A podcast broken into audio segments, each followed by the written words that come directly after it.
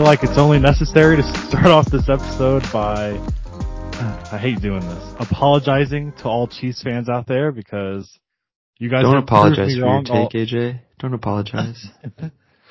they proved me wrong all year, all year long. Um, especially in the second half there, they kind of just yeah. dominated. But you know, there, there's a butt coming with this. And my, my butt with this, and we all know what it is, is that holding in the fourth quarter with less than Mhm. two minutes left. And I know, I know they were already in field goal range, but it was third down. And my, my thing with the, my thing with the holding is before I hand it off to you, because I, I was pretty upset last night because not only did I, if there was any play in the game, if that was any type of play in the game, I could see, and I've watched tons of replays where that maybe was a little bit of a tug, Yeah. But I didn't see Juju's direction stop at all. I didn't see him like moved out of the way at all. Mm, I also yeah. saw that ball thrown was, I thought uncatchable anyway, even if he wasn't touched at Yeah. all. And then my biggest thing is the last two minutes of the game, and you know Jalen Hurts was shoving it down their throat the whole game. Yeah, he played incredible. I just, he was unbelievable. I just think I I hate having that call be the call that decides really what what the Super Bowl is. And I know it's kind of like a what if if those Eagles got it Yeah. back, but again they were they were At least it would have made the the end of the game more exciting than in a super good game, and then it ends with like that, which is a smart thing to do, but still is really kind of boring.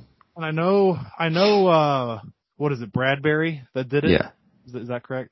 I know he said that he Okay, that's another thing I was mad. People Yeah. from Philadelphia are probably pissed because he admitted he was wrong, so now they don't, they can't just, like, that's their scapegoat. He held him. Mhm. So if I was Philadelphia, I'd cut him right away. See you, buddy. You know, even again, I'm going to go back to that one point of I just hate that being the decide. It was a great game. It was back and forth. it was really good back and forth. but I hate deciding factor. Yeah. And uh, uh, how how do you feel about it? I mean, would you have called it? Are you okay with the call? I thought it was, like, there was a little there, but I didn't think it was that much. Mm-hmm. So I wouldn't have called it. Like It just- it, it just didn't seem play- as blatantly obvious as like another call, like Eric could have been. It seems like something that you could probably call at any point in the game. Oh yeah, like offensive linemen. I've heard interviews. They say they are professional holders.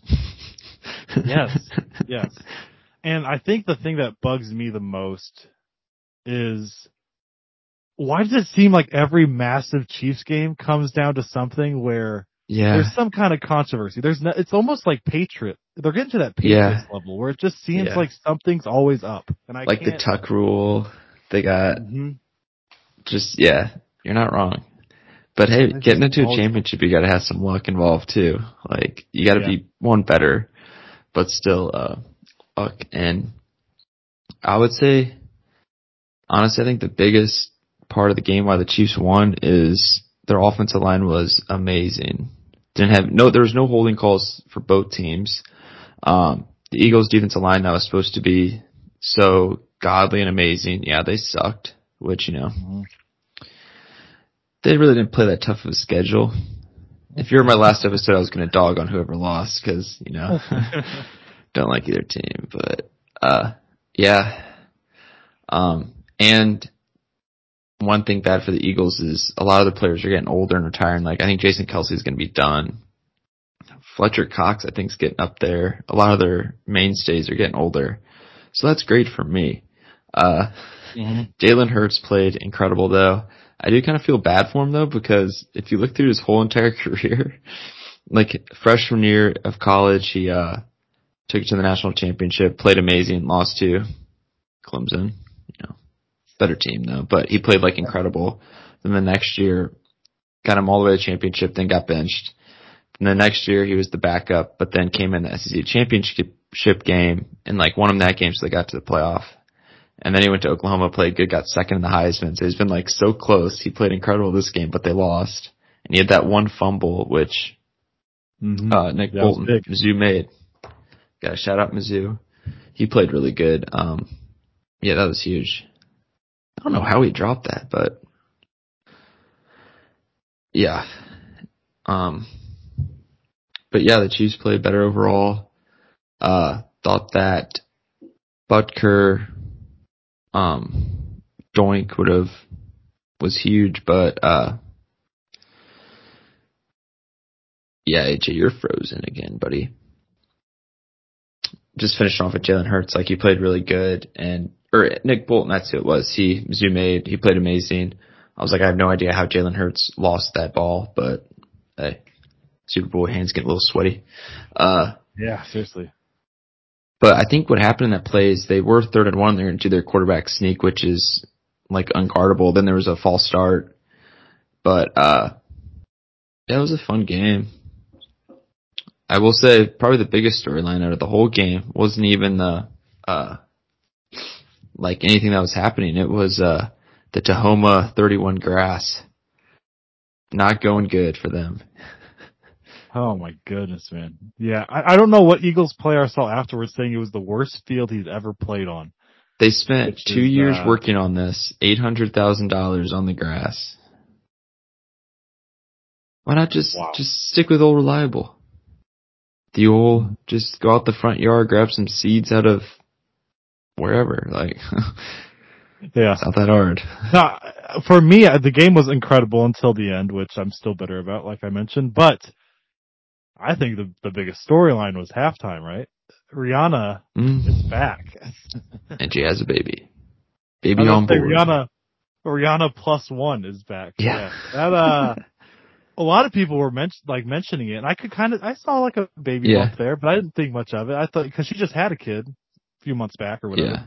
I thought maybe she was you know just recovering still, but then her her uh, uh whatever it's called uh representative or whatever yeah. said it was said it was true. So so yeah, but no, I thought for for uh now being pregnant and then coming off of, of birth and then also not performing in several years. Oh, true, yeah. She was like almost at the top of the uh, top of the arena. Yeah, that, I thought the the way the it was like Super Smash Bros, but I thought the the levels was kind of cool going up and down.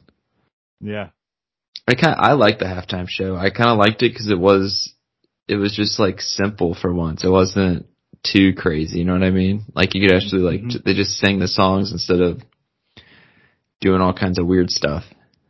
Mm-hmm. The dancers were kind of weird as they just like were dancing, yeah. their tongue sticking out the whole time. But yeah, yeah, the little marshmallow men were kind of weird, but uh, it can't it can't be normal. It can't be normal, of course not. But I forgot how many uh, songs like she had were hits. Like she kept singing songs. I'm like, I didn't even know that was her song. I know. I know. Yeah, she just kept kept coming up with other ones. She she reminds me, and I always get her and Sia confused because they they sound really? similar. Yeah, if you if so. you you don't think so? Well, maybe it's because they there was a song. I don't remember what song it was, but they for years I thought it was I thought it was I guess I thought it was Rihanna, and it, I found out like two weeks ago it was it was Sia, and I was like, what the heck? I've been picturing Rihanna singing this for years. So I don't know, but uh well, one question I have for you is, what was the Gatorade color? Because I couldn't figure that out. Uh, purple, I think. Was it purple? Okay. Purple's Not kind of an odd one. Yeah, I agree. Grape? Yeah. It wouldn't be my first choice. No, I don't. No, I don't mess with grape. No. um, but no, I think Jalen Hurts was. He he said something after the game of kind of that what every loser in the Super Bowl says of like, oh, we'll use this as motivation, that type of thing. Why did there's not much more he could do? Like he yeah, he carried him. It was the defense was really let him down, really. Yeah, mm-hmm. they which couldn't get to Mahomes all, all year, which was huge because if like I know he had his ankle and he looked like he can move around like good, but still, like if you give Mahomes time in the pocket, he's gonna carve you up. yeah, yeah.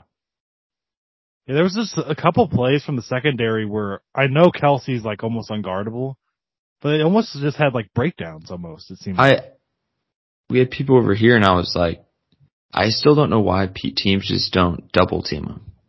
I would just double team him and be like, if Marquez Valdes-Scantling, Juju Smith-Schuster, Kadarius Toney beat us, then congratulations, but I'm not letting him beat us. Mm-hmm. Mm-hmm.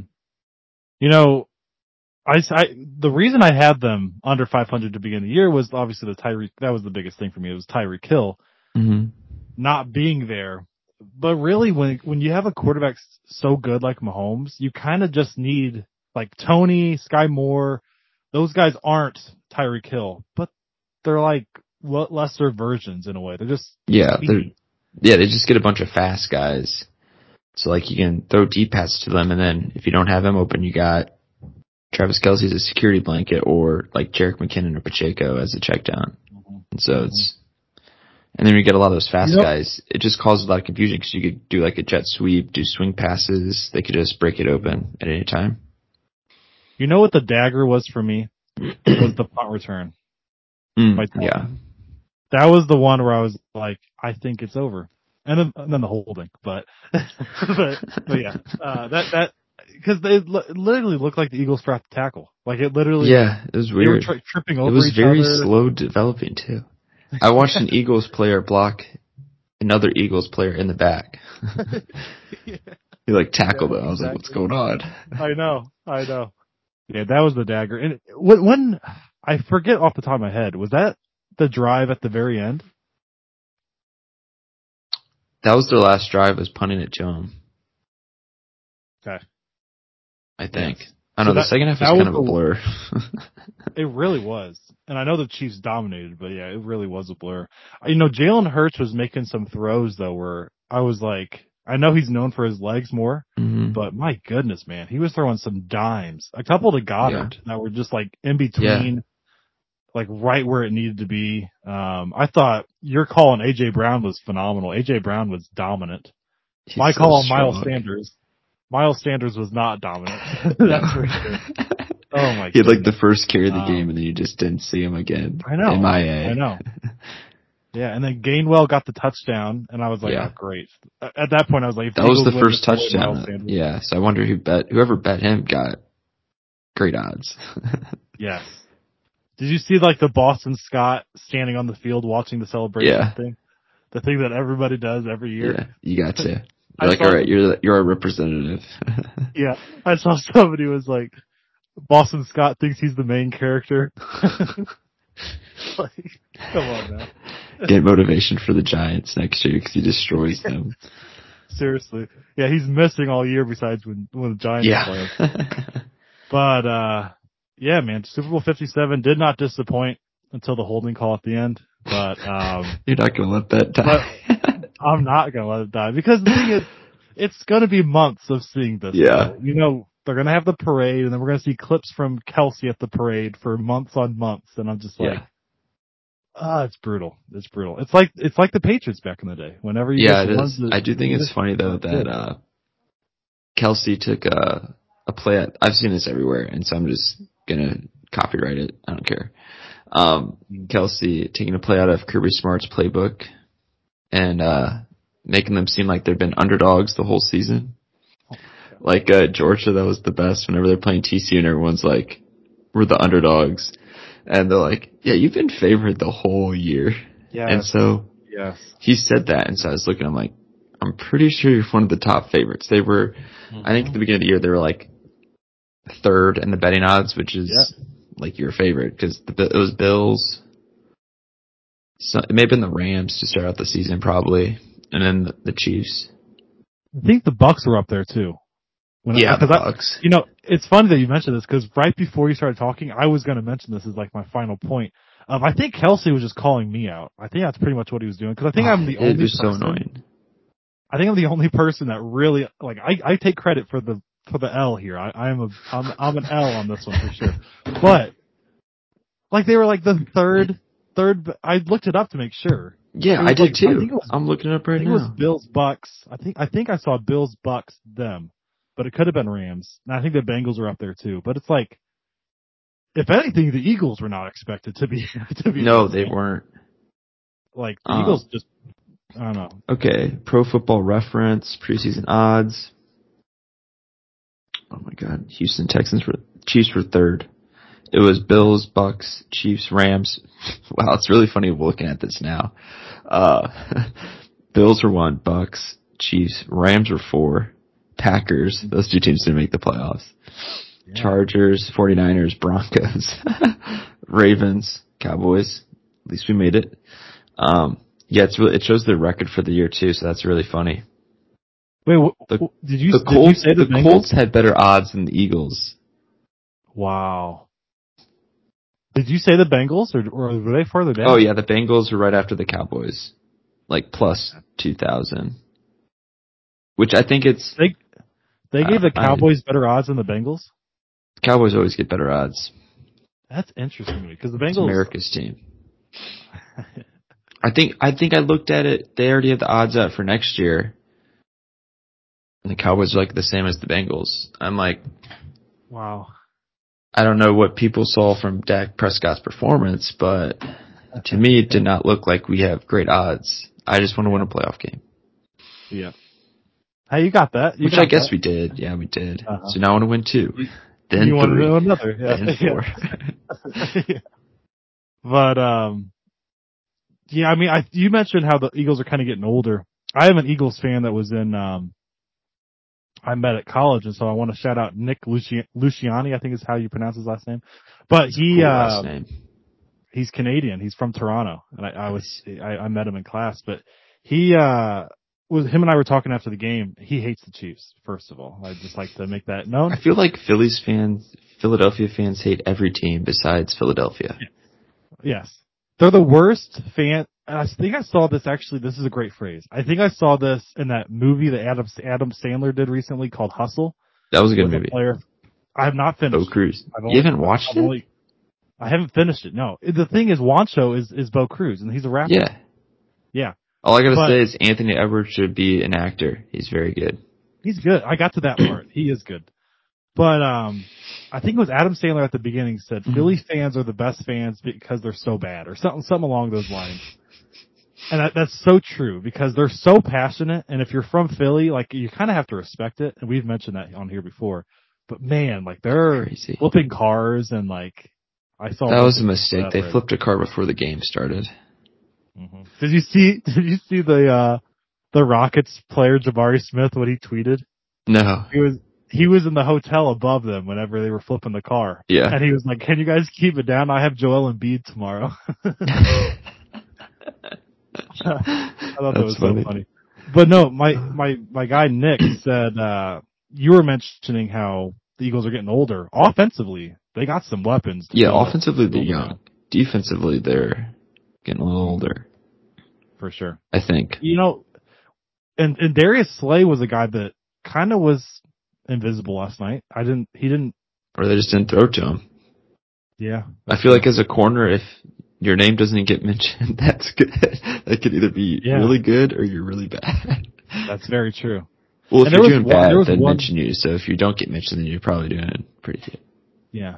Well, there was one play for sure that I can remember. It was actually the Travis Kelce touchdown, the the fade route into Mhm. uh, into the corner, where Slay was actually guarding him, and they were talking about how They that little movement. Because he was guarding whoever was outside, and so they brought him in like just slightly in, and so they got on the Epps guy, Mhm. who, as you could tell, could not guard him. And then also the Oh my two God. plays, the identical plays they ran, just different sides, where I could have caught that and scored a touchdown in the Super Bowl. I think anyone in America could have. Yes. Oh my gosh, man! It was just they. Well, the one, I don't know who it was. It was one to the left side. Sky But, first uh, touchdown of the year. Yes, it must have been Of his career. They brought like a, they brought everybody on on Mahomes pretty much. Yeah. Which I was like in that situation. I I don't know. I Mm. I don't know. I know you want to get pressure on him, but there was, yeah, like you said, two touchdowns that just were wide open. And then is Edwards-Helaire just done? Like, how did he just, like, I know he missed like the last I think he's hurt. But I think Was he he's not- done as their running back. was he not healthy last night? I don't think so. Okay. Cause I could, you know, he popped off last year, I think it was, and then He was okay. year, He was okay. maybe he just popped off because he was the number one back and he was getting, getting the touches. I don't know. He went to LSU. Bust. I know. yeah. But any, anything else on the Super Bowl, Zach? Um, what was your favorite commercial? Uh, you know, I didn't think they stood out as much this year. I Mhm. kind of liked the Jack Harlow triangle one. That one kind of made me Yeah. laugh. I'm not gonna lie. I like That's the Will. Ferrell one. I love Will Ferrell. That one made me laugh. The uh the Tubi one, where it uh yeah that got me because I was using I was like, streaming. Who? What, but if you weren't using the streaming, you would be like, what? Yeah, yeah. I like the Bud Light one. Them dancing With, while it was uh. Miles Teller. with uh, yeah, Miles Teller. hmm Yep, I did see that one. Yeah, they didn't stand out as much this year to me. They didn't like. yeah. But a lot of movies bad. though, like right off the bat, it was like movie trailers, like Guardian of the Galaxy 3. I'm like, okay, Indiana Jones, Fast and Yeah. Furious 30's coming out. Uh, Are you a Guardians Guardians of the Galaxy fan? Yeah, I like Marvel. I I am too. Sweet. Are you actually? I, the, I'm a, I'm a Guardians of the Galaxy fan. I'm not really Just a Guardians. You Marvel don't watch all the other Marvel ones? I've watched some. I've but watched I'm a not lot. like a diehard. I I bet you have. You're you're definitely uh definitely a movie guy over me. That's for sure. Uh, I'm not a huge movie guy, but I watch the ones I want. Like, I watch the superhero ones or funny movies. Yeah. James Bond. That's about it. Yeah, I've always kind of gotten into the Guardians of the Galaxy. I'm I'm a guy that likes humor in movies, and that Yeah. that, that provides a little bit of humor. It's not just all serious. So Ooh, what about the movie that I'm sure you won't go see because you're a a hater? The one about uh Michael Jordan, the Nike one. That looks cool. you know, I didn't even know that was a thing. Did you? What? Like before the movie trailer, did you know that was coming out at all? I didn't hear anything. No, I didn't. I didn't know any of those were coming. it. yeah, me neither. But yeah, uh, I I am a hater, but yeah, I might see that actually. I, I think that'd be uh kind of interesting. I'm a I'm a historian of the game. I, I like I like knowing history, so uh, I might I might have to go check that out. That that's kind of an interesting um and kind of a smart idea for a movie too. Kind Yeah. of have the history of, of the shoe and everything. So they got good actors yeah. in it, so they do. They they very much do. Um, any uh any really early early early preseason predictions for next year? Who's your Super Bowl winner? hmm. Before any moves are made or anything. yeah, I'm thinking of a couple bold bold ones. Obviously, everyone knows what I want to say, the Cowboys, but that won't happen. I'm hoping. No, I I think we're gonna win the division because the NFC East, no one has won back to back. okay.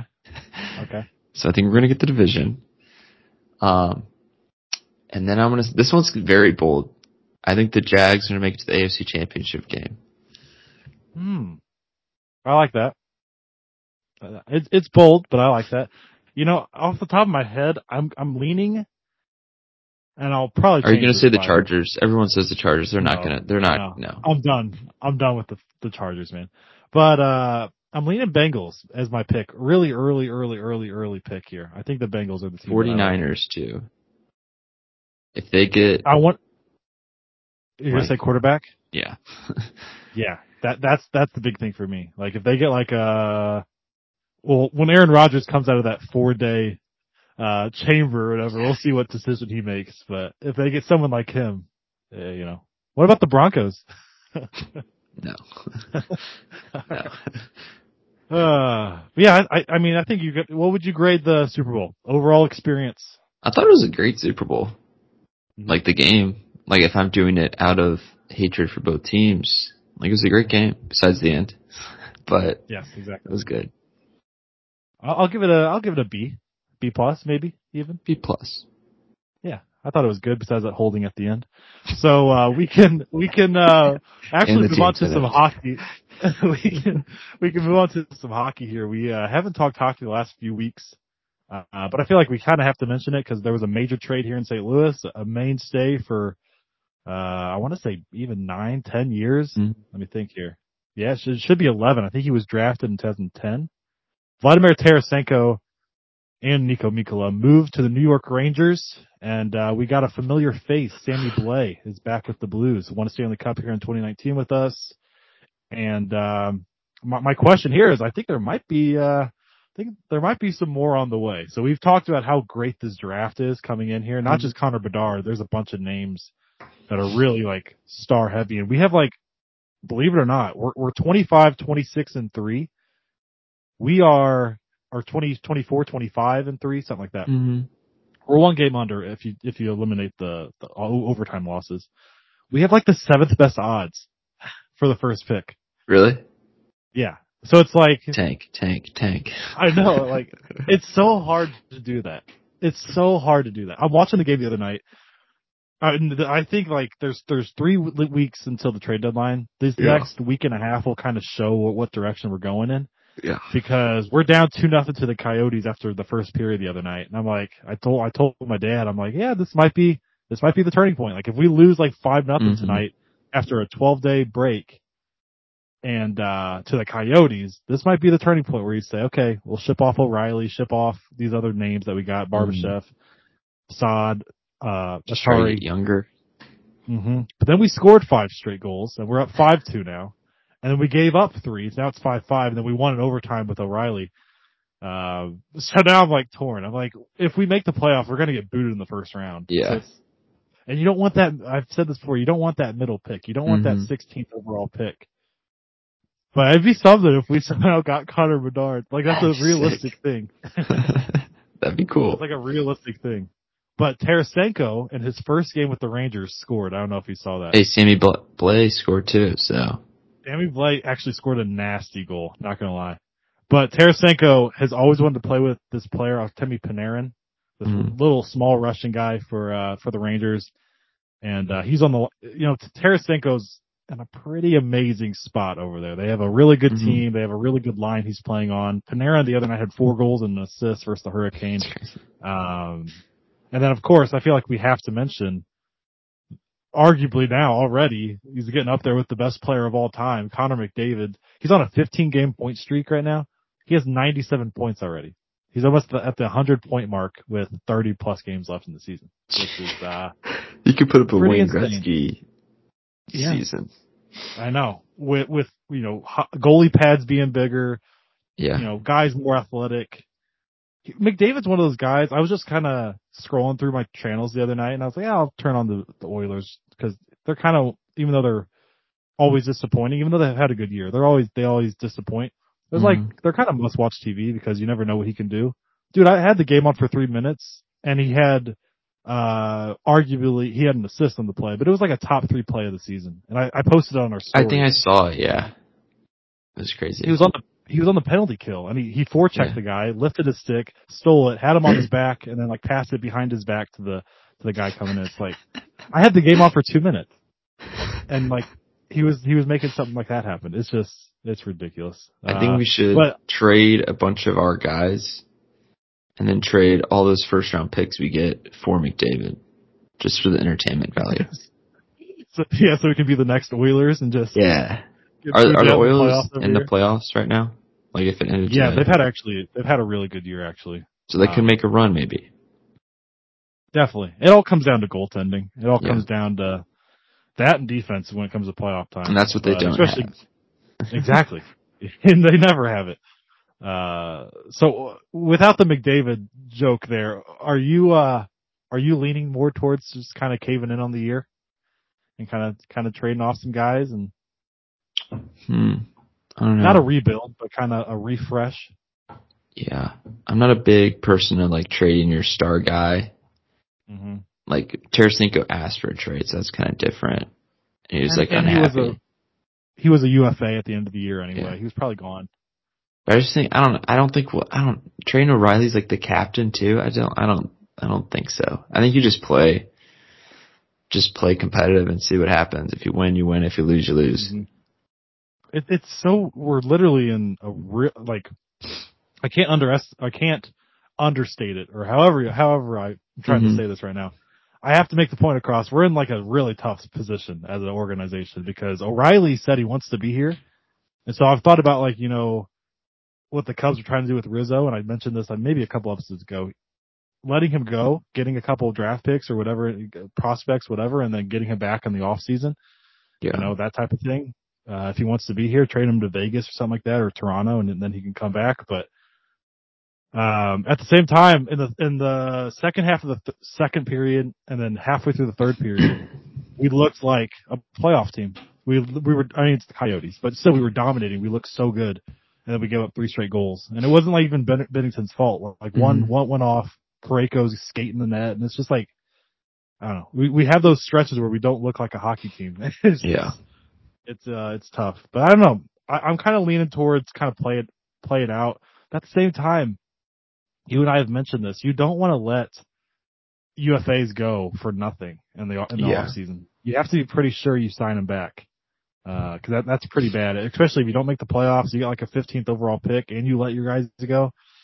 Yeah, it's kind of the lose-lose situation there, but, um, but yeah, the, the, you know, the trade deadline's in, I guess, two and a half weeks now. The NBA trade deadline did happen Mm. and, uh, there was a lot of moves like all, every year, but the blockbuster one that caught me by surprise, not only the Kyrie move, but was the Kevin Durant to the Suns, Mhm. which, um, on paper looks really, really good. Yeah. Yeah. But- I think the Suns are like, and they, I think they're going to sign Terrence Ross too. hmm I saw that. Yeah, and they were they even mentioned Carmelo, and I know Carmelo pre- brings no defensive value. He can Does he bring it any value? Some off the bench scoring, and then Yeah. uh, a minus minus twelve on the court. Three and no D. Yeah. For oh, that's yeah, that's that's definitely true. Uh, but no, I mean Kevin Durant has not played a game yet. He's still, I think, recovering from an injury Mhm. anyway. But uh, I will say, if Chris Paul cannot win, win a ring with this team, yeah, for real. he's never getting one, dude. Yeah. this is his last chance. Yeah, I agree. Um, but KD, like when Booker- Kyrie got traded, I I went on and played 2K and I played as the Nets because I'm like, oh, it's gonna be fun. KD's gonna be just like the actual score, and I'm like, this team's kind of fun. They had like Seth Curry, Dinwiddie, uh, Claxton, T.J. Warren, which the Suns got T.J. Warren, which still Yeah. good under the good pickup. He can drop 20. but I was playing with him and I saw Katie got traded and I was like, oh, it's Ben Simmons' You team know- now. I will say, the Ben Simmons team. I will say, Kyrie and KD going. Obviously, like the Nets understand that those are their two best players. Mhm. But I've watched the Nets play these last couple games without them, and they have some guys that's like you and I both really like Mikal Bridges. Mhm. That dude is like I don't know. They just have that. There was a couple years ago when the Nets were they had no superstars and they made it to the playoffs. Do you remember this? I think so, like, yeah. the, the bench mafia and they were like going crazy, all dancing Oh, all the time and all that stuff. D'Angelo Russell was like the star. they kind of have that now. Where like Dinwiddie's, they have they have a bunch of good players, but they don't have Mm-hmm. Yeah. a star. Where I don't think they're going to go deep in the postseason, but I think they get in and Yeah. make some noise. But how often do you see a fourth seed in the in any league trade off your two superstars? When Yeah. do you ever see that happen? They're probably just like, we're just tired of all this drama. So they get four first round picks and just, Yes. which is huge. Like I think, I think the Nets are set up pretty good. The thing, weird are. thing is, is they were playing really good too. I know they were on a, they were on a tear, and if we we kept saying if Kyrie and KD are there and playing, Mhm.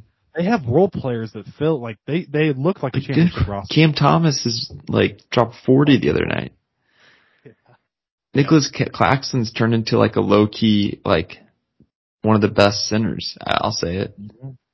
Like not like Especially scoring wise, but defensively and just like a Jarrett Allen kind of guy who they had. Mhm. But Mhm. yeah, I don't know. losing T.J. Warren was big. I think that's a great, pick- like you said, that's a great pickup Yeah. for the Suns. And then Terrence Ross Um, is huge too because depth and he can just drop. He's a he's a guy who can drop like 30 out of nowhere. The only reason why the Suns won't win it all is your logic of defense, because I don't see a lot of defensive Mhm. player like Terrence Ross is a scorer, T.J. Warren's a scorer, KD can defend, but KD's actually low key not bad at defender because he's so long, but like Exactly. Devin Booker, no. Chris Paul does play defense, like he can steal, but he's like 37, 38. 37, 38. Mhm. But And then I think we haven't even mentioned this guy yet. He's the biggest piece of the puzzle for me. DeAndre Ayton. mm, forgot about him. He had two rebounds the other night. He had two rebounds in 34 minutes. Nice. Like that's another thing where it's like, Didn't they sign him this off season? yeah, they did. So it's like uh, it's one of those where after they make the money, they kind of just They're like, oh, made the money, can just relax now. hmm hmm But Kevin Durant's going to grab you six or seven rebounds. But Ayton's got to Ayton's got to grab him, and another guy's Cam. They let Cam Johnson go, Yeah. um, which is a scorer or a great shooter. They had, I mean, they lost Mikal Bridges. That was their defensive anchor. hmm So I don't know. It's it's tough. It, it's it's a tough situation. I think they're going to be. They have to be the favorites still, right? Like they kind of Yeah. have to be. Like I hate saying it, but you can't can't really deny that. Like, would you take the Suns what they have over like Jokic and the Nuggets, or Giannis and the Hmm. Bucks? I'd take him over the Nuggets. Would you take Giannis and the Bucks over KD and the Suns Yeah.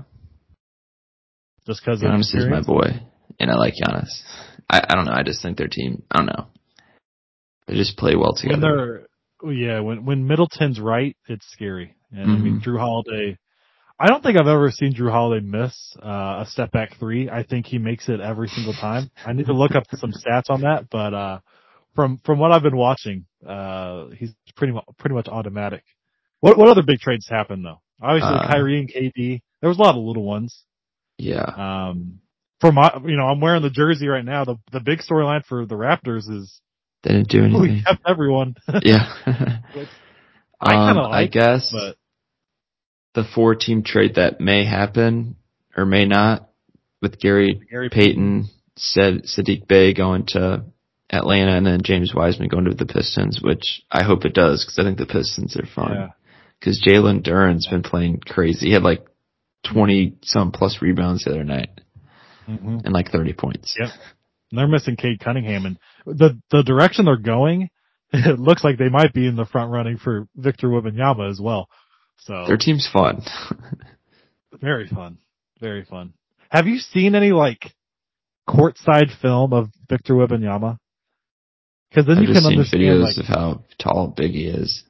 And he shoots those see, one like, threes that kind of annoy me. when you see a courtside video of him, uh, and he actually even posted a video of like a, a camera like on his forehead or like Mhm. one of those things where he, it showed like Victor Wembanyama shooting a free throw. It's insane. Like you actually can realize how big this guy is. Yeah. It's pretty insane. Like literally the free throw he shot was like, it, it looked like he was head to head with the rim. It looked like a, like one of those Nerf rims that you and I dunked Yeah. on. It looked like, it looked like that. It's, it's, That's funny. but um yeah, I'm trying to think of anything else that really happened. I think the Raptors keeping everybody uh kind of shows that they still want to compete this year and kind of yeah. do something, which I like the idea of because I didn't want to see Freddie go. I thought OG would be the guy to go. Mhm. I heard um, the Warriors were in the running for him, the Mavericks were in the running for him. Mm, That would Um, have been fun. what do you think about what do you think about the Mavericks? Because you get Kyrie, but you lose Dorian Finney-Smith and Dinwiddie, a couple role pieces. I think it's an upgrade. They did give a lot of. They gave one first round pick to him, which I thought I think it was was. one. Yeah. But I think that was a good trade for the Mavs. Might as well see if you can win something. See if Kyrie fits or not. A little test run. Mhm. If Luka- not- I mean, Luka's got his got Luka's got a superstar now Yeah. to play with. I do hate Um, how, like their first debut, they both score played. They both shot like fifty percent, and I saw it was like NBA. They both showed out during their debut. They looked at the box when they lost. I'm like, why? I, I don't. I don't care if they lost. yeah. No, they uh that might that's one of those situations, and I think I mentioned it like um I might have told you this. Westbrook and Harden. I want to Mhm. see. I want to see. They might have to get some chemistry because those are both do- Yeah. ball dominant guys. Um, which, which you know, I think Kyrie's more of a he can he can spot up and shoot if he needs to be and, and move off the ball. But Mhm. Luka's definitely a guy that needs the ball in his hands. yeah. But obviously Kyrie's like the best ISO player ever. So yeah. might might take uh might take some time to get used to that for sure. And then obviously, if you're a Mavs fan, I, I understand being excited. We also have to have that like back of your head worry Yeah, of like scared. Uh, is he gonna is he gonna go MIA randomly? yeah. But um, Russell Westbrook is still kind of uh out there. I, he's gonna be bought out by the by the Jazz Mhm. for sure. uh, if he hasn't already. But I, I heard the Clippers are a number one option for him, reuniting with PG, and uh, the Miami Heat are the other option. Um, I think Clippers would probably be a better fit for him. He would fit the Miami Heat though, their style. As, as a starting, uh, you think as a starter, or or coming off the Maybe bench? just a hard worker guy. Yeah, I, think you know, he was kind of thriving in his role off the bench for the Lakers. Mm-hmm. And I think that might be a good fit if he's going to go to Miami. I know you have Kyle Lowry, who's older, Tyler Herro, but that might be a good fit coming off the bench as, as like you said, yeah. an energy guy that just kind of provides whatever they need.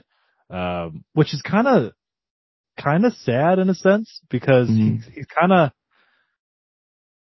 he put up some really good numbers these last two months with the Lakers. It was just mm-hmm. a really spastic and just like out. I mean, it's just how he plays. It's always how yeah. he's played, but kind of out of control. And um, I I personally love what the Lakers did. I yeah. I, I, I like the. We need we needed shooting. That's what we needed more than anything. We were awful at three point shooting all year, mm-hmm. and uh, they, they played the other night actually. D'Lo, uh, J- do you know much about Jarred Vanderbilt? No, but I know he's rated pretty good on 2K. Dude, he uh he's you would love He's like a defensive energy guy. But I can't. He's what, yeah, that's true. You have to hate him now. but uh them two, Malik Beasley, the, the Lakers got Mo Bamba, which is a uh, a big piece there, I think. Yeah. Um, especially for depth at, at the big position. So yeah, I'm kind of I'm kind of liking that. But um, but yeah, I'm trying to think of anything else that happened that was that was really worth discussing. Um, but yeah, obviously KD and Kyrie were the big ones mm-hmm. that uh, kind of stole stole the news.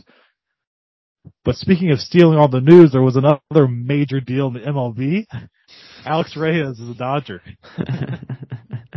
which uh, did that surprise you at all? Because I it surprised um, me that nobody was talking about him at all. yeah, it did surprise me, but uh, um, like a guy who has not had a whole season put together or put together a whole season in his entire careers. I think a lot of people were staying away from it, but they made it very incentive incentivized.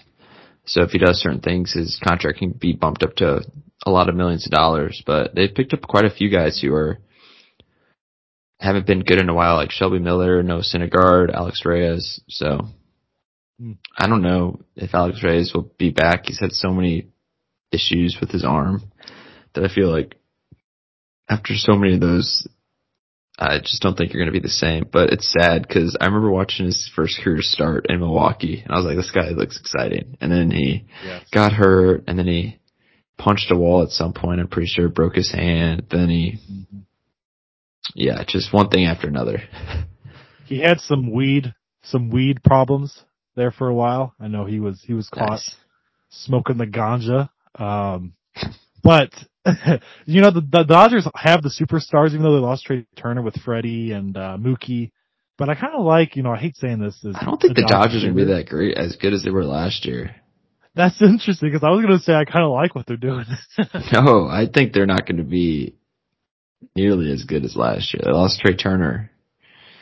I think yeah. Trey all their starting pitchers yeah. don't pitch late, far in the inning, far in games, and they all get hurt pitching's the one the one spot where uh I think you know Walker Buehler's still going to miss a lot of this year. Mm-hmm. So he's he's, he's missing the whole year, I think. Is it the whole year? Man, that that sucks because he's a he's a fun fun pitcher to watch. But they got David Peralta um, in yeah. the outfield. I I've always liked David Peralta. Even he's older and he's not a superstar by any means. But JD Martinez can rake. He's going to be their DH. Mm-hmm. Um, yeah, Trea Turner is a big loss though. That's a uh, it's a pretty massive loss actually, because you're gonna probably put Gavin Lux over there, and that's Gavin's Gavin's solid, but he's not a superstar by any means. Not so. a top ten second baseman or shortstop in my book. No, but that's a pretty good transition right there. We do have our top 10 second baseman and shortstops. Uh, I guess there was one more deal I had to mention. Marlins, uh, traded for AJ Puk. AJ Puk was a top 10 overall pick, um, uh, for, for the A's, lefty out of Florida. Well, they uh, traded JJ Bleday, who's a top 10 pick. Ooh, that's true. They're both guys who have not lived up to the hype at all. mm-hmm, mm-hmm. Marlins are doing something interesting though. You think the Marlins are a little more competitive? Yeah, this up, so. upcoming year? A little fun. I think so too. Yeah. But no, we have our top 10 second baseman and shortstop. I guess we can start with second base. Uh, Zach, you want to get us started? Yeah, sorry. Uh, 42 minutes ago, the Cardinals agreed to, uh, extend John Mozeliak, uh, for a two year deal into 2025. Okay, breaking, Breaking news news. here. How do you feel about it? Well, he's been doing good for us, but Uh, like I wish we would address the elephant in the room that we need starting pitching help, but it's fine. We'll just let's just let's You know- just let's just focus on the second baseman. okay, okay. Pitchers and catchers did report today, so that was good. But uh, Mhm. get back on topic. Um, Okay. So I'll I'll do an honorable mention. Um, Kolten Wong. Yeah, did not make my list. Never really a fan of Kolten Wong. Also, another guy who I think you had on your list that, after looking at his stats, not that impressive, and that is Ozzy Albies. Is not on my You know, list. You know, the MLB shredder, which we, we obviously agree we dislike, they didn't have him, uh, on there. I don't think either. If they did, it was really low. And then, uh, He really doesn't. Like he had that great year in 2021. He was MVP, uh, 13, and then I look at his defense is like wait, where's it at? It's not bad. It's like not amazing, but his WAR, like wins above replacement, is kind of not great. yeah. It was like 3.4 that year, but I don't know. His I he just hasn't. He's been on a downward trajectory these last few years. I've always kind of liked him, so I hope he picks it up. He was injured a lot last year, but he just does not get on base. The OPB on base percentage is just come on. Colt Wong, great defender. He's just getting kind of old. I just think Mhm. he's just getting old, but uh, I think it'll be good for the Mariners. Um, number ten, Nico Hoerner. He played shortstop last year, but he's moving over to second base. I put him there because he's a really good defender. His offense was solid, like batted 281, 320, 327 on base. Like pretty good production for a second baseman as once we start reading through these, second base is not a strong position at all. Very top heavy. But, uh, he's a really good defender, defenseman. I think he could possibly win gold glove at second this year because he had 11 defense runs saved last year at shortstop. So not going to have to range as much, not throw as far, but, um, yeah, he's my number 10. I think, uh, the Cubs are in a pretty good spot personally when it comes to middle infield, especially defensively. Dansby has good range. Um, my number 10 was the former Cardinal and now, uh, Seattle Mariner, Kolten Wong, and he had a really, remember he had a really poor defensive year last year. hmm Yeah, he's been kind of bad ever since he left us. He has, yeah. He did. He did have a little bit of a power surge. Uh, 15 homers. I know it doesn't seem like a lot, but for him, Mhm. um, that was, I guess, his career high. Yeah, it was. 15 homers, 47 RBIs, about 251. Um, I think I'm, I'm going to have him on here because I think I think he's going to fit the Seattle mold of just like fun, energized. Kolten Wong was always kind Yeah. of that guy that was uh kind of an energizer bunny almost, and I think he's going to fit there. I think he's going to I think he's going to love being a Mariner personally. Um, just kind of fit that whole youth. He's kind of the the veteran now. He's 32 Mhm. but he's kind of going to fit that that youth movement over there. Um, and, and, you know he's had experience with with winning, so I think he's going to fit well over there. And uh, I think he's going to. You, you said he's getting older, and I agree. I think he's. I still. I think he's regressing. Um, Yeah. But I also think he will have a better year defensively than what he had last year. Yeah, Um, for sure. so yeah, I, I have uh, Kolten Wong at my number ten spot. Still a fan of him. Yeah. So my number nine is a guy who I really like, who had a really good year a couple years ago, but the last this past year he had, he played most of the season, but it wasn't up to his standards. And then a couple years before he was kind of hurt, didn't play the whole season, but played good, and that is Ketel Marte. But I think he's going to bounce back this year. I really do. With at, for a Diamondbacks team that's kind of fun.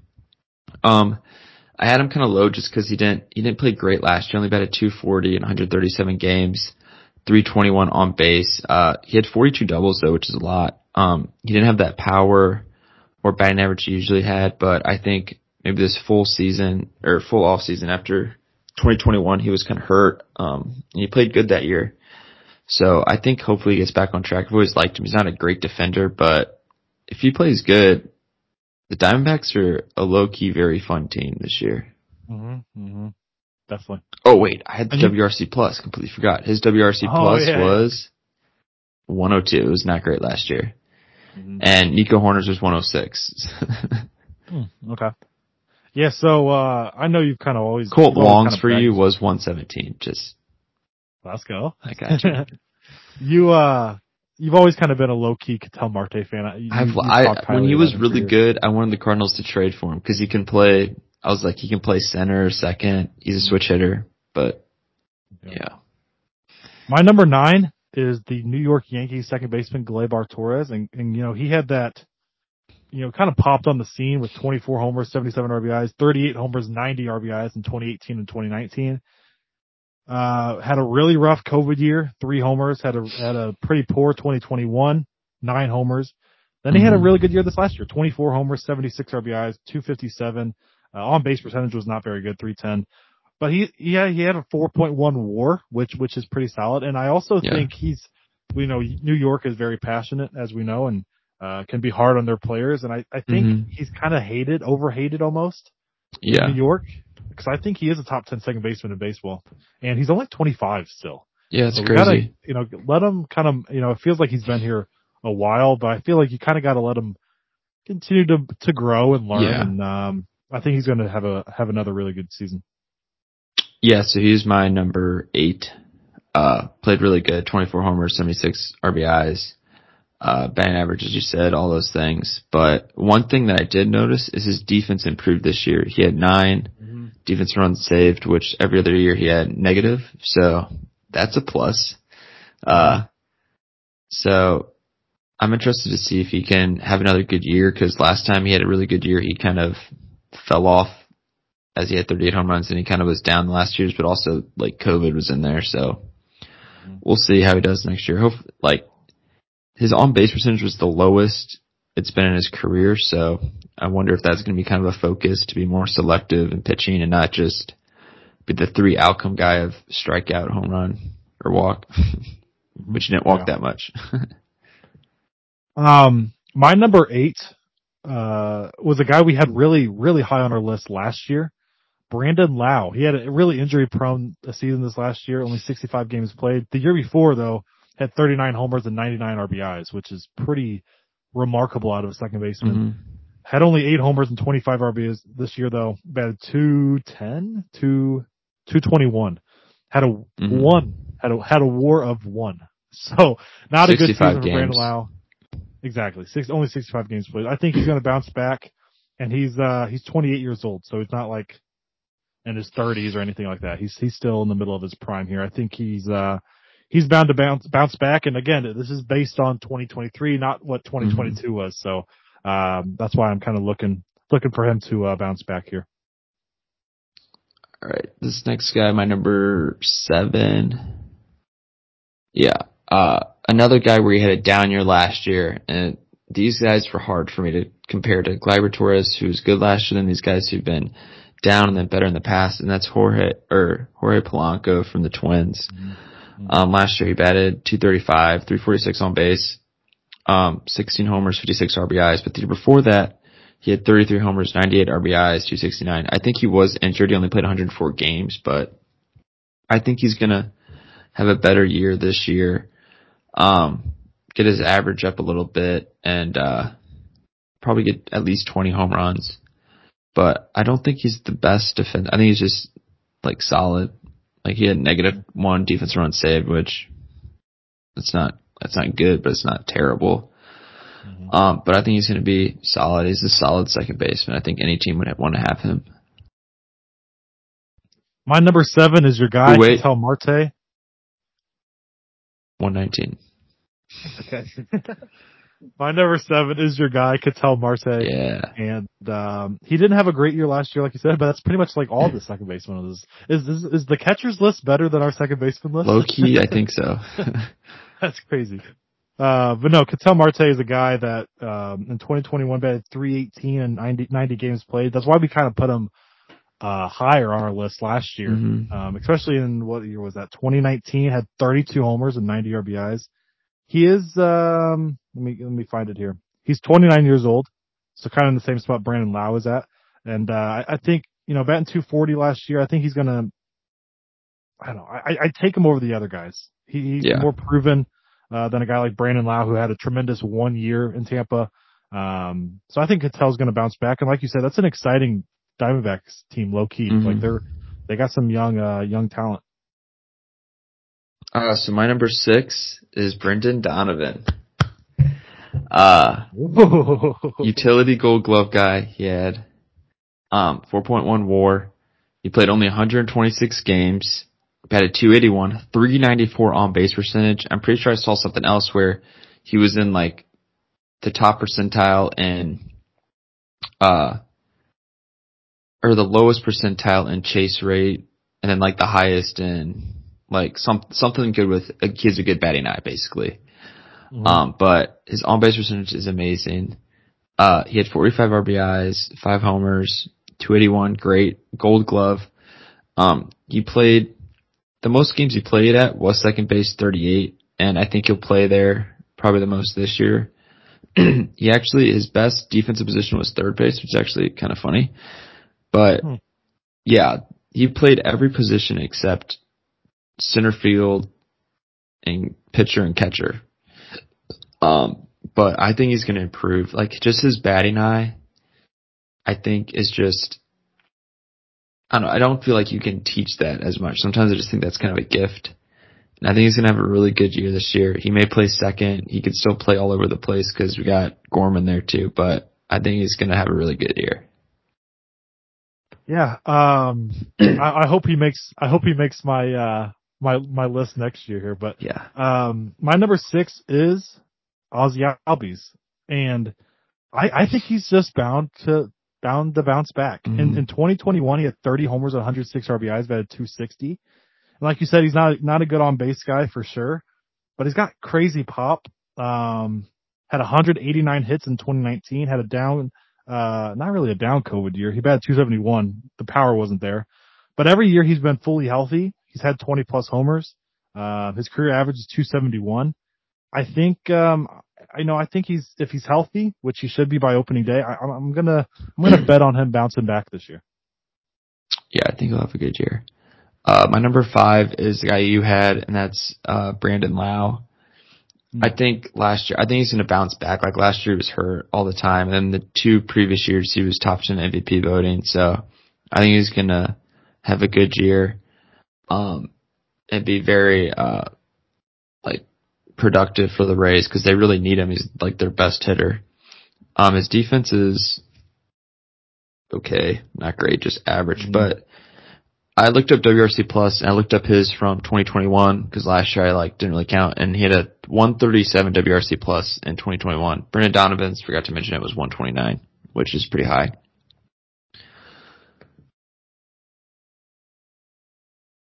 Uh, is Yeah. that all you got for him? Yeah, yeah, yeah.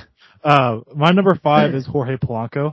And, uh, another guy I feel like you low key like. You talk pretty highly of him those last like two him, yeah. times. Uh, did have a down year last year, like you said, batting 235, but he's still young enough for that Twins team. And I, I think he's going to have a good year there at second base for them.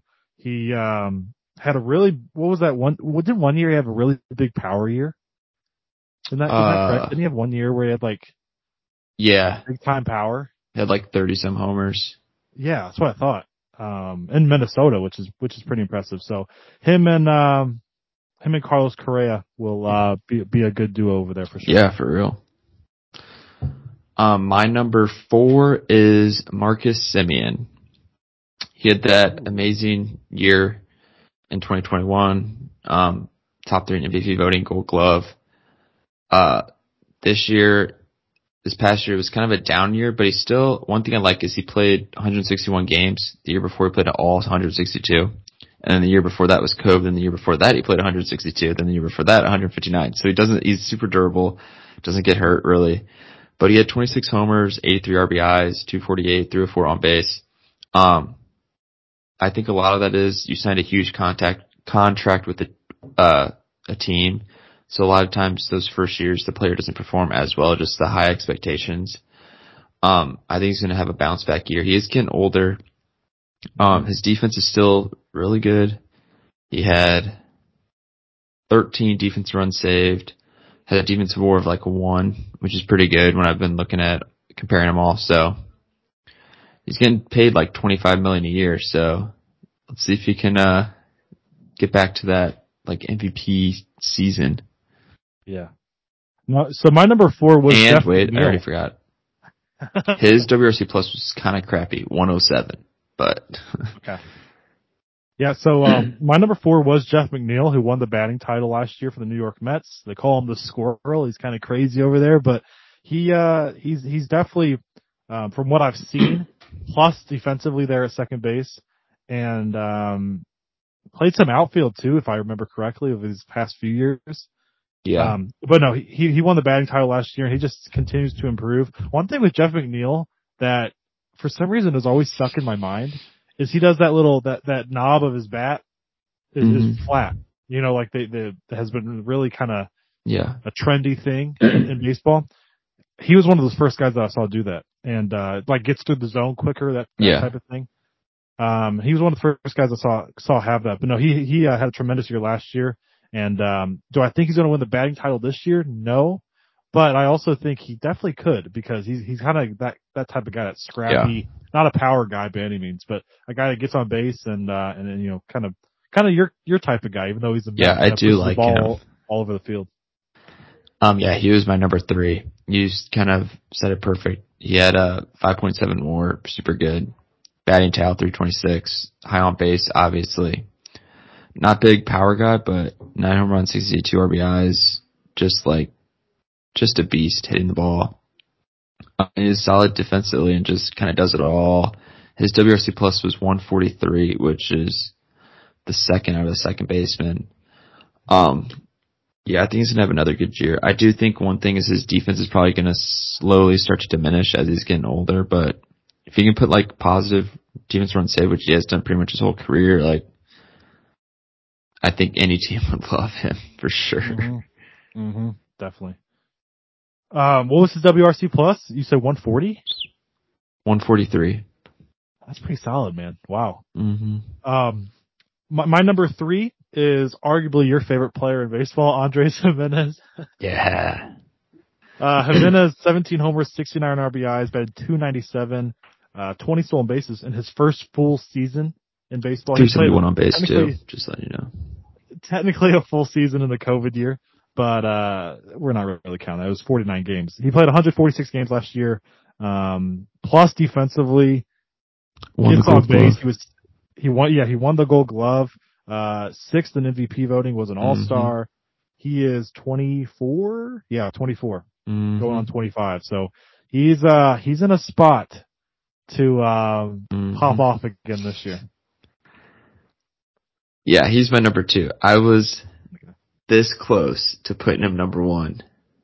I was very close because his WAR is like seven, uh, which is higher than Jose Altuve's. But Jose Altuve had really like his best one of his best years ever. But top ten MVP voting in like first year. Um, I do hopefully I hope he has another solid year because he's really good. Um, I think he could have a 2020 season for sure. Get a little more homers, and his defense is ridiculous, as you were saying. 16 defense runs saved, which is, I think, the highest out of the second baseman. Which that's probably why he's the Gold Glove. But yeah, one of my favorite players, and I think he's going to be a stud for years to come.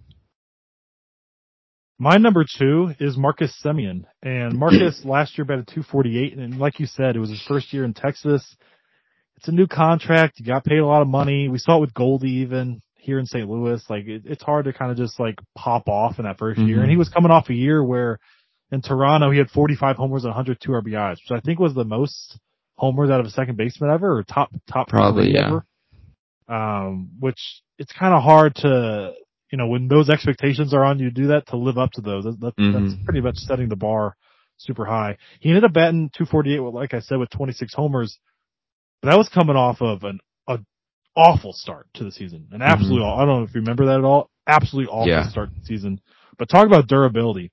H- Played every game in 2021, missed only one game last year, played every game in 2019, only missed three games in 2018, only missed three games in 2016, and his defense has improved Mhm. from, uh, the, you know, I've mentioned it several times It was throughout our episodes here. Awful at shortstop for Oakland, like 30 plus errors. Awful. Um, and he, he's at second base, doesn't have that same range he has to go through. So, um, yeah, he is 30 going on 32 here, which I think we might see a regression, but I think he'll, Yeah. I think he'll bat better than 248. He's still got speed. He, you know, for even having a, um, a down year technically last year Mm-hmm. overall, had a 5.9 war, which is, which is pretty good. So, Yeah. um, so he's my number two. I wonder who your number one's going to be. Yeah. Gavin Lux, no. Uh, Jose Altuve, uh, just by far the best second baseman for many years. Uh, just put up another crazy good year. Three, batted 300, 387 on base, uh, 28 homers, 57 RBIs. Um, I think his RBIs are down because he bats lead off still. I think. Uh, top five in MVP voting. Just super reliable like ridiculous. He had a 160 OPS plus, which I think was his highest in his career.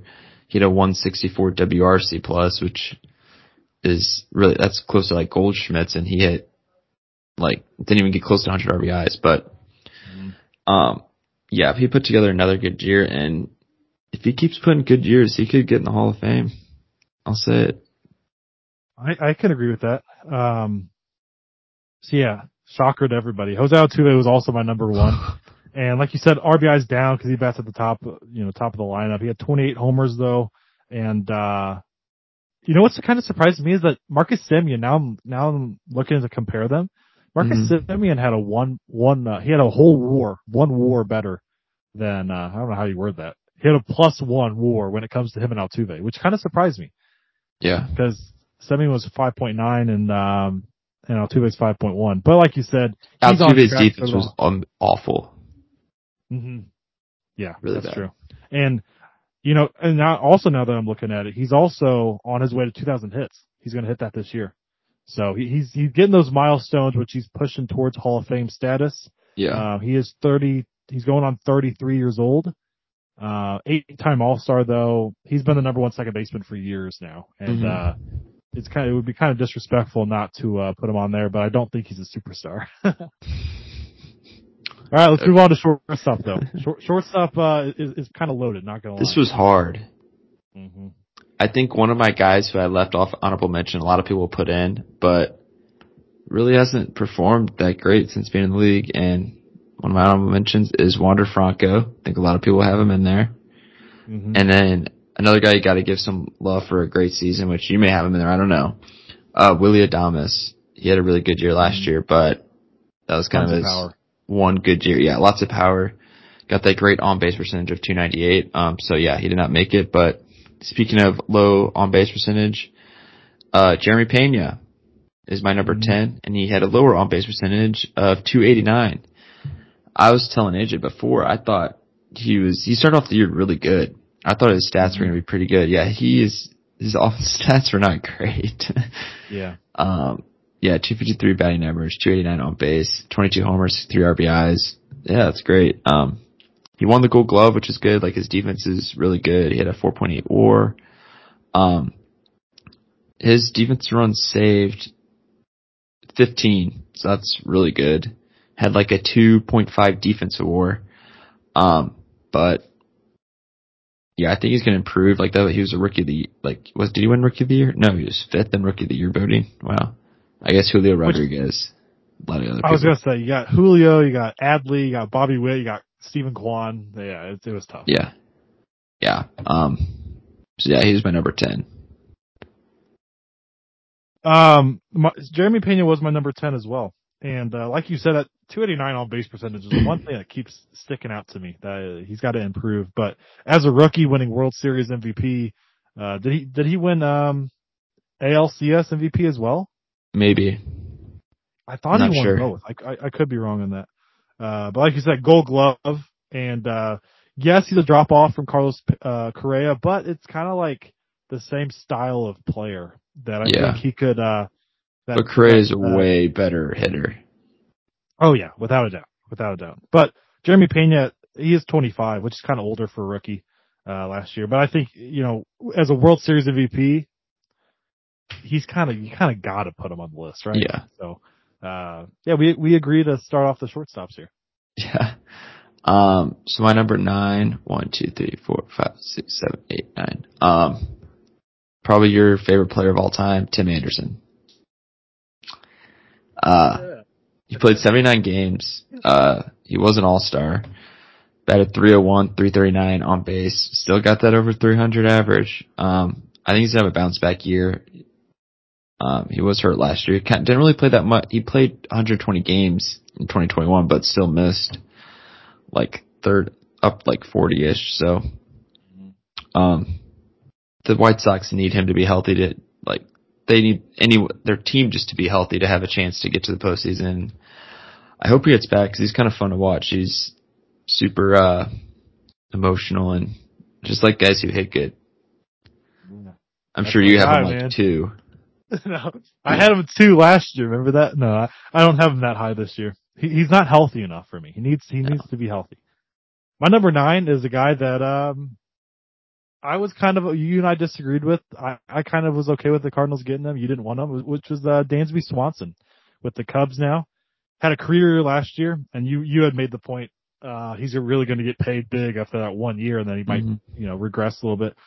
That, was, that year was really good though. 277, 25 homers, 96 RBIs, uh, won the gold glove, was 12th MVP, was an all-star, played every single game for the Braves. One of those mainstays in the lineup, uh, during their successful years.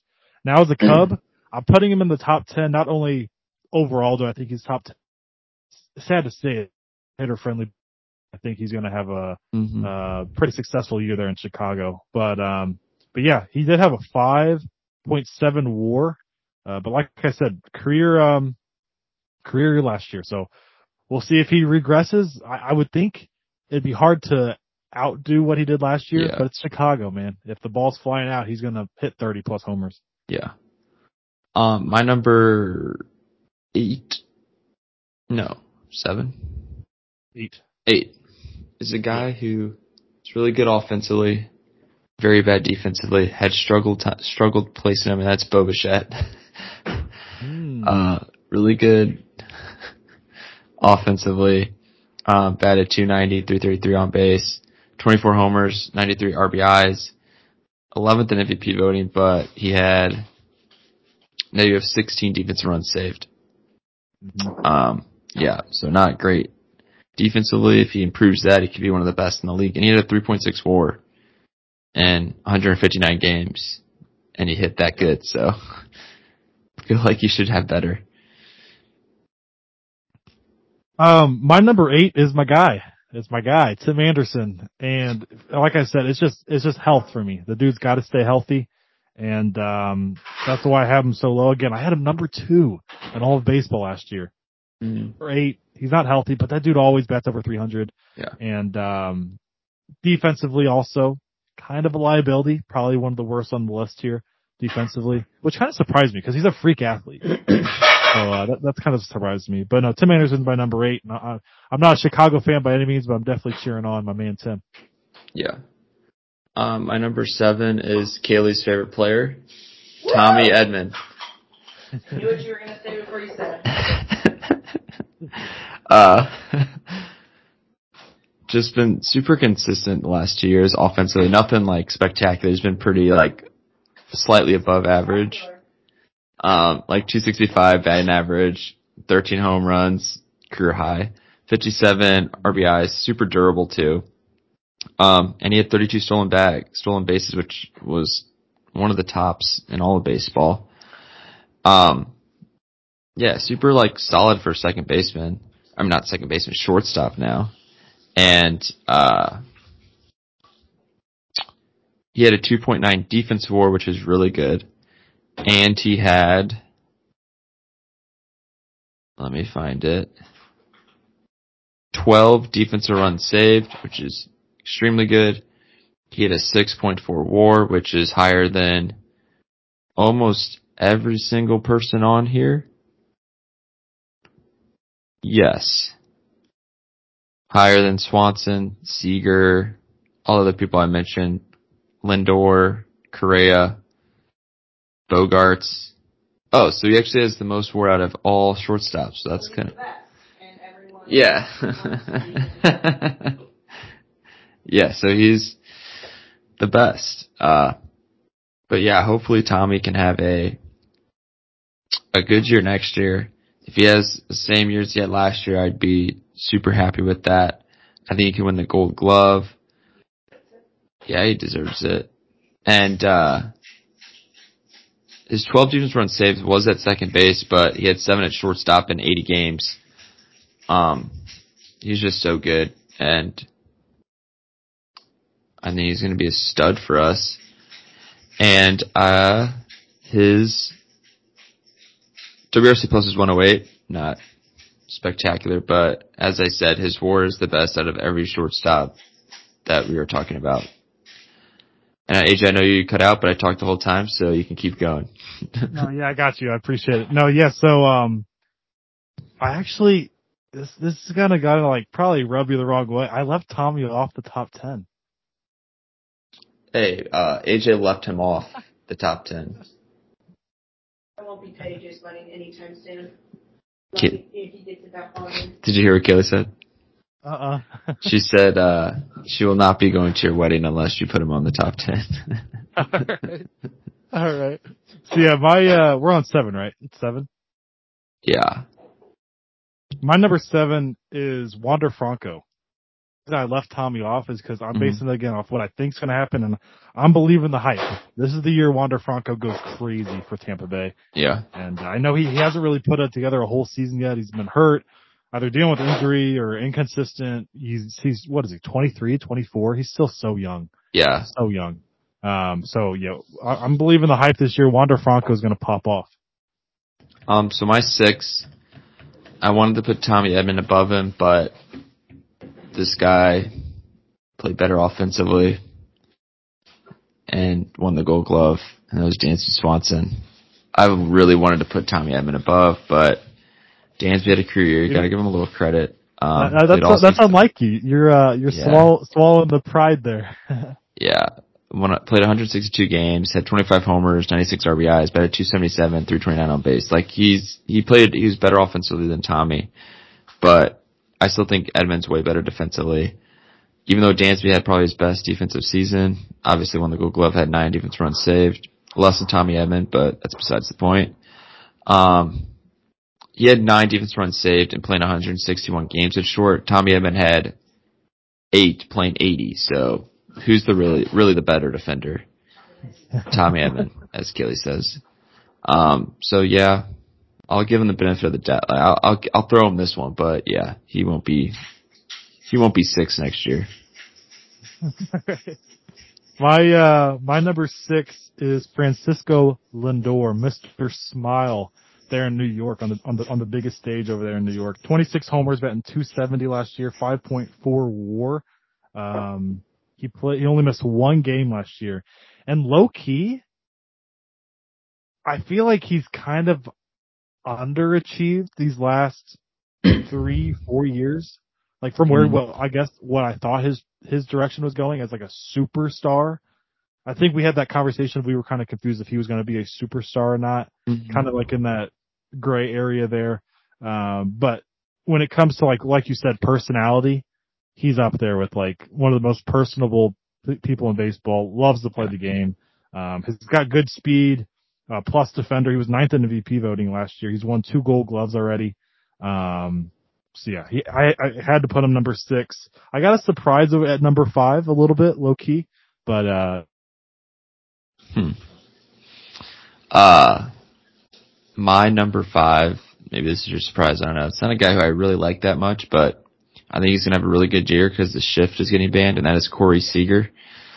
Um, batted, hit 33 homers, 83 RBIs, batted 245, 317 on base. Another guy, I think he'll play better once, like the his second year in Texas. He played 151 games, but I think the shift going away is going to help him so much. Um, and that's, and he played a full season, which for him is good because he always gets hurt. But he uh he had a four WAR, not amazing. His defense was okay. Negative three defense run save, not the best defender, but his offense is really good. And he had a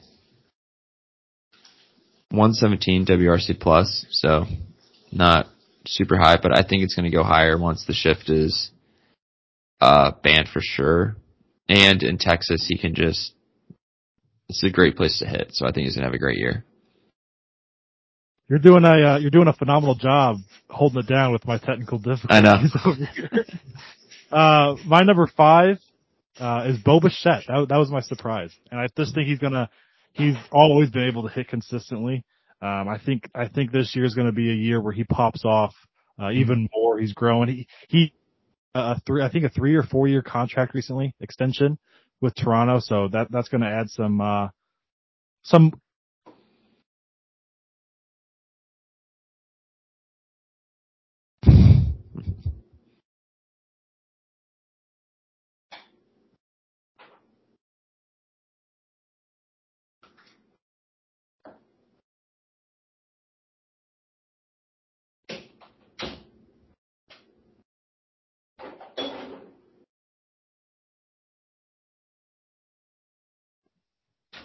Yeah, you're frozen. but continue. you know. So I was just saying, Bo Bichette's my number five. Uh, I think defensively more than anything, I think he's going to improve. He's so, such a good athlete that I don't see him being that poor defensively for that Mhm. long. Uh, I do apologize for everybody for my technical difficulty, difficulties, having some Yeah, Wi-Fi problems over here. On to our top four though. Uh, my number four is Francisco Lindor. I think he's kind of turning, starting to play like he did in his years in Cleveland. Top 10 MVP voting, 26 bombs, 107 RBIs, the most in his career, 270 average, um, 339 on base, 16 stolen bases, not too shabby. Uh, played 161 games, super reliable, durable, and, uh, his defense was solid, I believe. Uh, he had negative three defense runs saved, but that's kind of not in character because he had plus positive defense run saved all the years before. So, I think he's going to play better. He had a 5.4 war.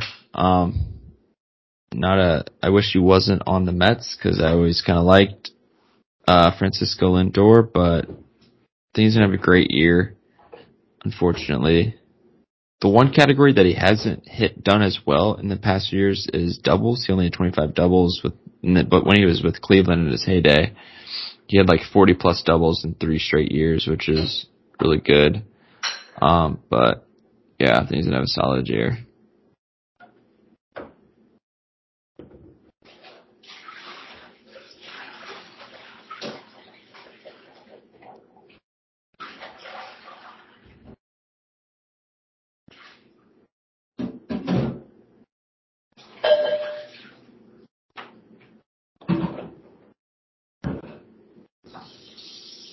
You're back. Struggling, bro. It, I'm just hanging on for dear life here. What's your four? Uh, My number four is Corey Seager, and you mentioned him already, so I'm not I'm not going to waste our Wi-Fi time here. And uh, but he he has so much power. Um, he, he's smooth defensively, and I think he's also in his second year there in Texas, coming up here, I Mhm. believe. yeah. Um, that's a really good middle infield when they're when they're right, and, and Semien and Seager. And um, he's been on the biggest stages with the Dodgers. I think he's going to continue to be successful with the Rangers moving forward. Uh, my number three is Carlos Correa. Um, had a down year for his standards last year, but it was a pretty good year. Uh, 291 batting average, 22 homers, 64 RBIs, played 136 games, uh, 5.4 WAR, like super consistent since he's been in the league. He almost always hits over 20 homers, and great defender. He had three defense runs saved, which is kind of low for him because the year before he had 20 and won the Gold Glove, but he's just so consistent, and I, I think he's going to be playing better. I don't know what it, that injury thing, weird thing was going on, so Mm-hmm. I'm assuming he's going to be fine, but uh, we'll see. And I think he's just going to have another solid year like he always does. My number three is Xander Bogaerts, not known especially for the defensive side of the ball, but on offensive side, almost I mean, he got a big contract, so obviously he's respected, but I almost feel like he's not talked about enough.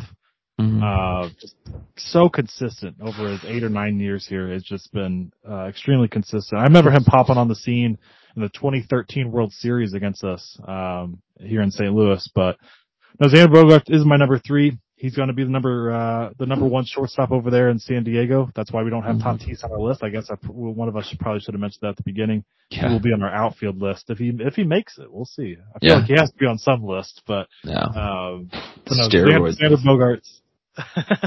Xander Bogaerts is my number three. uh, sorry. If uh, anyone didn't know, we're filming on Monday night, which is the Bachelor night. So Kaylee just realized the Bachelor's on, so she's pretty excited right now. It's on ABC. Uh, so my number two is Xander Bogaerts. As you're saying, super consistent. 307 batting average, 377 OBP, uh, top 10 MVP voting, 15 homers, 73 RBIs. He's putting like a super good career together. Um, like one of the better shortstops. And you're saying his defense wasn't amazing, but last year, uh, was his best defensive season actually. He had four defense runs saved. Every other year before that, he had negative. so he improved. I don't know how, if his defense will continue to improve as he's getting older, but we know one thing, he can hit really, really good. Mm-hmm. And I, I wish I, it would have been kind of nice if the Cardinals had him, just another guy on the, to hit, but we really didn't need that. Like we got our guys, but I think he's having another good year. Sadly, he's in San Diego with all with all those guys over there. But With my Matt number Carpenter, two is. Carlos. Yeah, with that Carpenter. My number two is Carlos Correa uh, of I guess the Minnesota Twins. No, he, he's a twin, but that was a weird, uh, weird little thing these Mhm. last month month or two uh, with Carlos Correa. But he's been so good for for several years now, um, more than several years. But he was the number one overall pick. Kind of had that hype coming out of the draft, and uh, he's definitely lived up to it. Um, not a not a huge Carlos Correa fan my, Yeah. myself. Um, I'm sure you agree with me on that, but uh, it. Like you said, he was your number three. He's my number two. Just so consistent, so good on both sides of the ball. Um, so yeah, I, th- I think we might have the same uh, same number one here. Oh, you think so? Uh, Trea Turner's my number one. Uh, the newest Philadelphia Philly, um, which not a fan of that. I will. I do have to mention something about Philadelphia after we do this real quick. But uh, 21 homers, 100 RBIs, most of his career, 27 stolen bases, played 160 games, 11th in MVP voting, All Star, Silver Slugger, just does it all. Just five tool guy. Maybe not the best defensively, but he had negative one defense run save, so like kind of around average, I would say, or maybe zero is average. I don't know. Yeah, zero would be average. It's not the greatest defensively, but he is an elite offensive player for sure, and he's gonna have a unfortunately a good year in Philadelphia. And Trea Turner is my number one as well, which should not be a shock. He should be everybody's number one. Like you said, he's almost a five tool player, man. I mean, he, re- he mm-hmm. really is. He's got the power. He's got the average. He's got the speed. He's got, you know, uh, the defense, like you said. Um, I thought the defense would be even better. It- it- maybe I'm just like too hyped up on these athletes, like Bo Yeah. Bichette, Tim Anderson. Like I feel like they should automatically Takes more than just being athletic, AJ. Come on. yeah, it, it does. It does. Uh, but yeah, Trea Turner's my number one, and, and I'm hoping he doesn't have a great year in Philly, but I, I think he will. And that's a uh, Yeah. loaded lineup, loaded lineup. But uh, next episode we'll have what, what's next episode? Third base and uh, Left field. Yeah. Go around that way, and then we only got two left already. Yeah. That went crazy. that went by quick. That went by quick. But um, thank you guys for listening. I'm sorry for my uh, my technical difficulties throughout the episode. Zach held it down for us whenever I was glitching there. Uh, but everybody have a great uh, rest of your week and weekend. Thank you for listening to this long episode. And um, we should have a we should have an interview this week for you on Friday. So uh, be on the lookout for that. Uh, but yeah, everybody have a great week. See you guys.